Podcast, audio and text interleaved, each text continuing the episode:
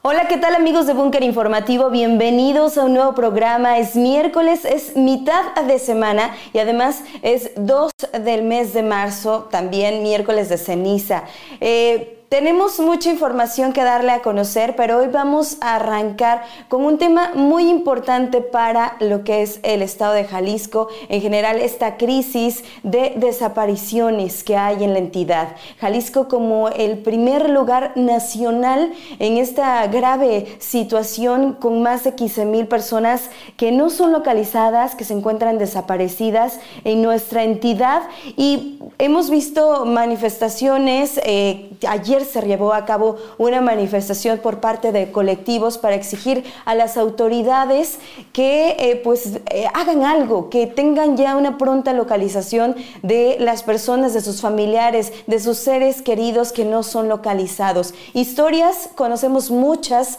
muchas historias, todos los días prácticamente sabemos de personas que están desapareciendo en la entidad por alguna razón que no conocemos y casos eh, pues hay, hay muchos, insisto. Vamos a platicar en este momento y me da mucho gusto saludar y que nos acepte esta entrevista. Él es Ernesto Guizar, Ernesto Gutiérrez Guizar, presidente del partido Hagamos en Jalisco. Ernesto, ¿qué tal? ¿Cómo estás? Muy buenos días. Muy bien, gracias. Buenos días. Gracias por el espacio. Gracias, Ernesto. Y bueno, eh, ¿cuál es la postura que tiene Hagamos, que ha sido firme sobre esta grave situación, esta crisis que vive actualmente la entidad eh, en el tema de las desapariciones? Bueno, lo primero que te quisiera decir es que eh, se tiene que actuar con mucha contundencia y se tiene que actuar ya, porque la verdad es que estamos viviendo lo que yo denominaría como un momento de terror Vimos cómo el fin de semana pasado viene una comisión de búsqueda de buscadoras de Sonora y no hubo un solo día en que no encontraran restos humanos en lugares en donde jugaban niños en un parque, ¿no? Es decir, eh, imagínate a qué grado de descomposición social hemos llegado que en el parque donde jugarían nuestros hijos, sobrinos, quien sea, cualquier niño o niña, eh, puedan encontrar a tres personas que desaparecieron, que asesinaron y que decidieron disponer en ese lugar, mientras que sus familias pueden pasar años buscándolas y que pues eh, eso es solamente la punta del iceberg. Eh, la realidad es que es tétrico que todos los días en casas eh, se encuentren osamentas y luego si a eso le, le, agregamos que unos días después sucede lo que pasó en San José de Gracia, que aunque estrictamente hablando no es Jalisco, lo tenemos pegadito, pues es impresionante y eso te habla de que se está configurando incluso un nuevo modelo de operación del crimen organizado en el que para, se dice, para enfriar la plaza, eh, se desaparecen cuerpos porque entonces es mejor que no crezca la cifra de personas eh, fallecidas de homicidios dolosos y eso nos traslada a un mayor problema de personas desaparecidas. Es preocupante lo que está pasando y nosotros hemos exigido centralmente dos cosas que se genere ya un programa estatal de búsqueda que deje los lineamientos muy claros de la actuación desde lo estatal hasta lo municipal y que eh, tengan cuatro registros muy claros que estén homologados. El registro de personas desaparecidas, sobre el que siempre hay controversia, sí, porque ya, ya existe este registro, ya, ya hay, incluso pues, el gobernador dijo hace unos días ahí con las madres buscadoras que van a tener un, nuevo eh, registro, eh, porque entonces pues hay algunas deficiencias, ¿no? Eh, no se está haciendo de manera adecuada o porque hay algo, pero van a tratar de tener un registro pues que sea más eficiente. Exactamente, tú lo acabas de decir, cuando hay la necesidad de hacer un nuevo registro, quiere decir que lo que se está haciendo hoy, pues sencillamente no funciona, a cada rato se controvierte, la sociedad civil tiene una estadística, el gobierno tiene otra, y además aprovechen cualquier hueco legal como para que el número, digamos, o el tipo de delito se traslade al que más le conviene a la estadística de Jalisco. Cuando me parece que la estadística, por supuesto, es importante, siempre las cifras importan, si no, no estaríamos proponiendo un registro, pero lo más importante no es seguir contando arbitrariamente para salir a dar informes de que bajamos un 3% en cierto tipo de delito, sino en saber a cuánta gente tenemos que encontrar. No nos ganamos nada engañándonos, y eso es una cosa bien, bien importante. Segundo, también tiene que haber un conteo serio, fidedigno y también con el ánimo de resolver y no de engañarnos de fosas comunes y clandestinas. Un banco estatal de datos forenses es impresionante que nos enteremos de casos, que ha habido muchos, que familias llevan años buscando gente que también tiene años en la morgue, que no ha sido reconocida por falta de personal. Sí, una crisis. Una crisis forense que, está, que está ahí, que la, la, estamos viendo, que ha también pasado situaciones como estos tráileres de la muerte, eh, estos eh, cuerpos ahí apilados que tienen en, esta, eh, en este instituto porque están rebasados, ¿no? Correcto, y que podría terminar con, con, largas esperas y sufrimientos, porque me parece que eso es lo importante, no concentrarnos en si son 20 o 10 mil personas desaparecidas nada más, claro que importa, pero lo que me refiero es que son 20 o 10 mil familias dolientes, personas que, que afectan su, su manera de vivir, su estado de salud física, emocional, que a veces pierden el trabajo, que invierten recursos tratando de encontrar a un ser querido y que puede ser que al mismo tiempo esté eh, precisamente en la morgue eh, el cuerpo de su familiar y, pueden pasar años sin que haya un match en ese sentido. Y eso me lleva al último punto también que hemos estado pidiendo respecto de este programa estatal de búsqueda, que tiene que haber un registro estatal de personas fallecidas no identificadas en el que puedan hacer una búsqueda en primera instancia las personas que están buscando a sus familiares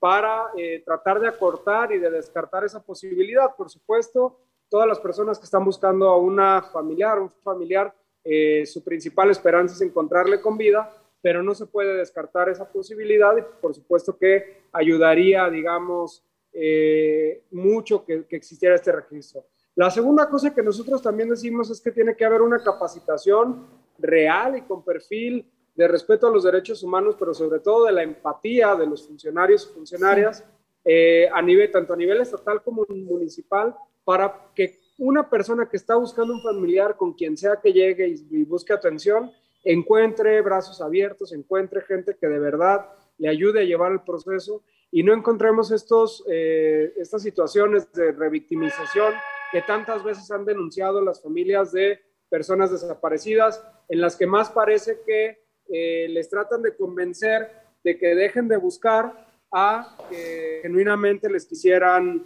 ayudar, ¿no? Y esa parte me parece también eh, que la tenemos que, la tenemos que trabajar y la tenemos que trabajar ya. A ver, sobre esta parte que mencionas, eh, hay leyes, ya hay unas leyes de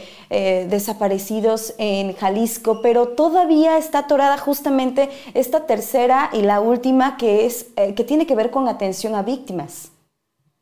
Sí, la, eh, es, el problema es que luego parece que en estos temas tan delicados lo que se trata de salir es del problema inmediato y que la, bomba, la papa caliente le toque al que sigue. Entonces, se cumple al publicar una ley, pero no se, le, no se le hace entrar en vigor, ¿no? Y por eso nosotros también creemos que este instrumento que hemos estado proponiendo va a ayudar al cumplimiento de esta ley. Y otra cosa importante que puede, justo tiene que ver con lo que me acabas de preguntar, las cosas pueden estar en el papel, pero si no dotamos de herramientas económicas, tecnológicas y de personal suficiente al Instituto de Ciencias Forenses, a las policías, a, todo el cuerpo de investigación y de búsqueda, pues no vamos a llegar a ningún lugar. Entonces, ahí es una tarea compartida con el Congreso y el Gobierno del Estado de dotar de recursos suficientes a las instancias correspondientes. Y esta que luego termina siendo, y en nuestro último punto, hasta un lugar común cuando suceden eventos de alto impacto que se dice que se va a trabajar en coordinación. Ojalá lo dejen de futurear. Ya este programa de, búsqueda sí tiene que tener un, un, claro establecimiento de qué le toca a cada quien y qué puede hacer cada instancia. Me parece que, que tenemos que incluso rechazar ya esta lógica de que los delitos de alto impacto solamente le pertenecen la responsabilidad a la federación y entonces ya no se puede hacer nada. Tenemos que diseñar un sistema en que la persona que pierda una, eh, ya sea familiar, amistad, lo que sea, encuentre en su primera autoridad a alguien a quien si no le toca la chamba, cuando menos sepa a dónde dirigir a la persona, que le brinde una primera atención adecuada y que ayudemos, insisto, a que el proceso primero dé resultados. Ojalá encontremos a todas las personas que están desaparecidas con vida y con bienestar pero si no, que haya un acompañamiento para que el proceso sea en las mejores condiciones y que no sea un proceso que si ya de por sí es, es enorme el sufrimiento tener una persona desaparecida, pues entonces que no sea peor por hacerlo de la mano de la autoridad. Oye, Ernesto, mencionaste a las madres buscadoras de Sonora que llegan aquí a Jalisco a hacer trabajo, labores de búsqueda y llama la atención y también preocupa que ellas sean las que tengan que encontrar, ¿no? Estos cuerpos que en estos días, eh, como mencionaste, no, no hubo un solo día que no encontraran restos en eh, diferentes puntos allá en Tlajumulco principalmente, en casas, en fosas, en viviendas ahí abandonadas, eh, pero llama la atención que sean ellas las que tengan que venir aquí a la entidad a hacer esa labor que tendrían que estar haciendo las autoridades. Es increíble y me parece que es síntoma de dos cosas que pueden ser muchas más, pero uno, el grado de confianza que tiene la gente en la autoridad, que ya sea porque cree que no va a resolver o porque está coludida con los propios criminales, pero el hecho de que las madres buscadoras reciban pistas anónimas y la autoridad no las reciba, pues es muy preocupante. Habla de que no hay una confianza en la autoridad o el segundo síntoma de que la autoridad tiene información y no está utilizando, sea por falta de recursos para hacerlo, sea por, falta de interés, sea por lo que sea, pero sí es impresionante, o sea, es impresionante y terrorífico que tenga que venir alguien de otro estado, que tenga que hacer la labor de búsqueda y que sea tan, tan eficiente, o sea, eh, obviamente es una paradoja porque lo ideal sería que no encontraran a nadie, ¿no? En el sentido de que no debería de haber cuerpos enterrados en el parque en el que juegan niños, pero también, por otro lado, qué bueno que son así deficientes porque me parece que cuando menos ya ayudaron a algunas familias a terminar un proceso muy doloroso, pero sí, lamentablemente la sociedad civil lleva años y la verdad es que esto es de larga data, digo, ahorita estamos viendo ya una sofisticación incluso en sistemas de búsqueda muy notables, pero yo recuerdo desde el 2012 los movimientos sociales por la paz que han venido haciendo y lamentablemente tenemos una sociedad civil que ha tenido que entrarle al quite en lo que la autoridad no ha podido, no ha querido o en algunos casos este, la sospecha de que hasta sus propios vínculos con el crimen no le permiten investigar y resolver. Pero sí, es, es increíble. Ojalá no tuviéramos que estar ahí, pero ya que estamos, pues sí hacer un reconocimiento al valor civil que se requiere, al estómago que se requiere para pues buscar personas y encontrarse con cadáveres humanos. Me parece que hemos perdido mucho la sensibilidad de lo que eso significa, pero imagínense lo que representa estar buscando un familiar y encontrarse ya sea su propio, sus propios restos o el de muchísimas personas en el camino, como persona eso no debe de ser nada, nada sencillo y hay quienes han dedicado su vida a esto lamentablemente. Es muy grave la situación que se vive actualmente en todo el país, pero también aquí en Jalisco, en donde eh, vemos casos como el de, el de Salomón, este joven de 16 años también eh, de Tlajumulco que estaba eh, en su casa, que estaba en su casa, estaba con sus hermanos y que de repente llegan unos sujetos, lo agarran, lo sacan de su casa, se lo llevan y lo encuentran después Ahí en, un, en una finca le encuentran su cuerpo, lamentablemente, eh, pues una situación eh, verdaderamente triste, de mucha descomposición social, eh, que, es lo que se está viviendo y que desde el partido Hagamos, pues ahí en el Congreso del Estado han estado haciendo este pronunciamiento porque vaya una petición para que vaya a comparecer el, fiscal, el actual fiscal del Estado y que, bueno, pues hable de esta situación y de otras situaciones, que aclare qué está pasando en la entidad y que no ha habido respuesta, ¿verdad? No, te diría que voy a dividir mi respuesta en dos. Primero el tema de qué, está sucediendo con la fiscalía. Nosotros creemos que la fiscalía no debe de ser una fiscalía que encuentre restos humanos o que esté permanentemente tratando de perseguir los hechos ya consumados. O sea, nosotros lo que creemos es que sí tenemos que tener una fiscalía investigadora que ayude a la prevención del delito. Digo, por supuesto que queremos justicia en el caso de Salomón y en todos los demás, pero lo que quisiéramos en realidad es que no hubiera necesidad de hacer eso. Y me parece que llegamos al colmo de la estupidez en términos de,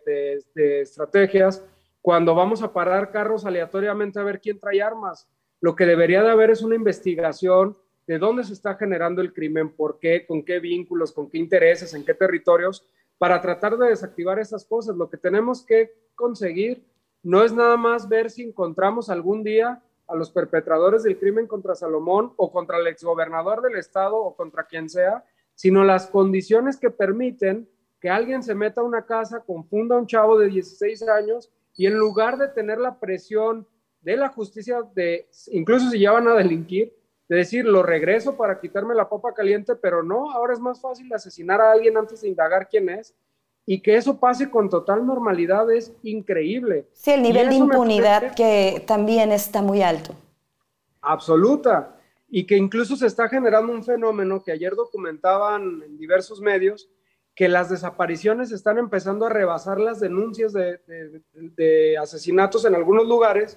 porque ya es más fácil para el crimen hacer eso que, que, quedarse simplemente en lo ya de por sí terrorífico que es el homicidio doloso.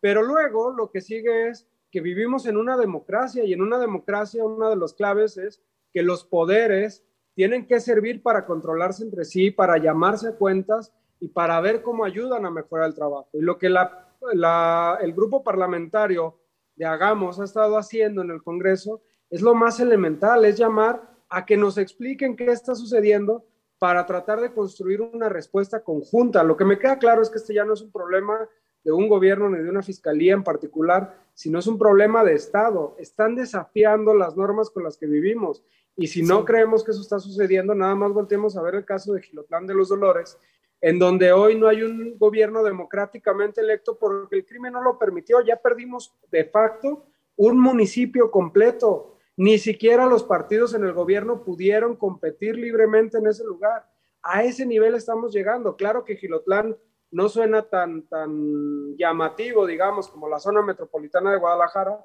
pero lo pongo en relevancia porque estamos poco a poco concediendo perder terreno, porque lo que pasa en Tlajumulco es de terror y porque lo único que queremos es que el fiscal traiga cuentas, como cualquier funcionario público debería hacer, y no es en un ánimo de atacar, no es en un ánimo de nada, sino de tratar de construir una respuesta conjunta. ¿Cuál ha sido el problema y qué es lo que nosotros lamentamos? Que Movimiento Ciudadano, a eh, su grupo parlamentario,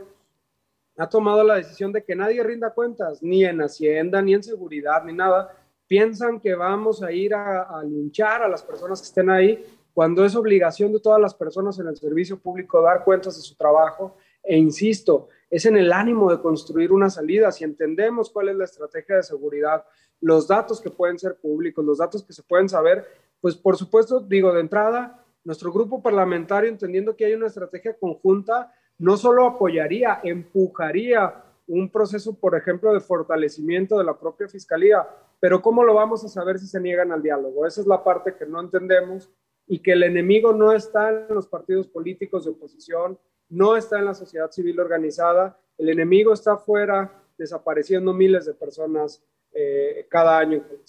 Sí. Eh, finalmente, Ernesto, y tiene que ver también con el tema de la violencia, pero este es hacia las mujeres, ¿no? Ayer se presenta eh, pues esta estrategia del gobierno del Estado ante la situación que también se vive de feminicidios, eh, del tema de violencia hacia la mujer, que cada hora 10 llamadas de auxilio por parte de mujeres hay en la entidad por pues por violencia. Eh, ¿Cuál es la, impresión que tienen de este, de este plan, este nueva, esta nueva estrategia que presenta el gobierno del Estado para poder pues, acabar con esa violencia hacia las mujeres? Mira, yo te diría que cualquier esfuerzo es bienvenido y nosotros no nos oponemos a todo porque sí, celebramos que se le esté poniendo atención, pero sí detectamos algunas cosas importantes. Primero, eh, pues es insuficiente. Me parece que ante el tamaño de crisis que tenemos, cualquier cosa va a ser insuficiente, pero sí creemos que hay áreas que se pueden eh, mejorar porque desde la administración pública no se puede ver todo como un problema estrictamente presupuestal, aunque es importante. También hay cosas culturales que tenemos que ver y me parece que ahí es una de las patas flojas de esa mesa, digamos, ¿no? Eh, tenemos que trabajar, por ejemplo, en el proceso de que las propias instituciones del Estado no revictimicen a las mujeres que, sufren eh, eh, violencia, que puedan atender, que es una cosa que no quedó muy clara ayer cómo se iba a resolver. Eh, una de las cosas importantes, me, me, queda claro que eso sí tiene que ver con la cantidad de personal y demás, pero nada más por darte un dato, el proceso más corto de denuncia y de inicio de un procedimiento tarda entre 8 y 12 horas, que en algunos casos esas horas pueden ser la diferencia entre la vida y la muerte, no estoy exagerando, pero también que hacen que se inhiban muchos procesos eh, para que las mujeres puedan acudir ante la justicia y ante el Estado. Y sobre todo, la famosa descentralización de la que se habló es poco clara, aunque habrá una red de centros, pues bueno, estos no están eh, compuestos de manera integral y no se sabe cuánto personal operará y demás. ¿Qué diría? Lo mismo, vamos a llamar al diálogo, vamos a ver cómo podemos construir y mejorar una propuesta conjunta. También es uno de los temas que más nos interesa. La violencia en todas sus formas tiene que parar, pero sí, claro que nos tenemos que focalizar en las que tienen características comunes, como es el caso de la violencia de género, que es urgente atender eh, de manera efectiva. Bien, Ernesto, muchísimas gracias por eh, pues esta entrevista y bueno, pues estaremos ahí al pendiente de lo que se haga desde el partido Hagamos. No, te, el agradezco. Eh, te agradezco mucho el espacio, Janet, y pues bueno, decir nada más que, es un tema en el que yo creo que no nada más los partidos le tienen que entrar, hay que ponernos de acuerdo como sociedad porque se nos está saliendo de las manos, estamos normalizando algo que no debería ser normal ni en Jalisco ni en ninguna parte del mundo. Y pues bueno, ojalá podamos empezar a trabajar en eso. Saludos a ti y a tu auditorio. Exactamente, no debemos normalizar la violencia. Gracias, Ernesto Gutiérrez Guizar, presidente del partido Hagamos en Jalisco. Bueno, pues ya ahí escuchamos esta postura firme que tiene el partido Hagamos sobre esta situación que se vive en la entidad. Y bien, pues ahora vamos a escuchar el comentario editorial que nos presenta Rodrigo Cornejo.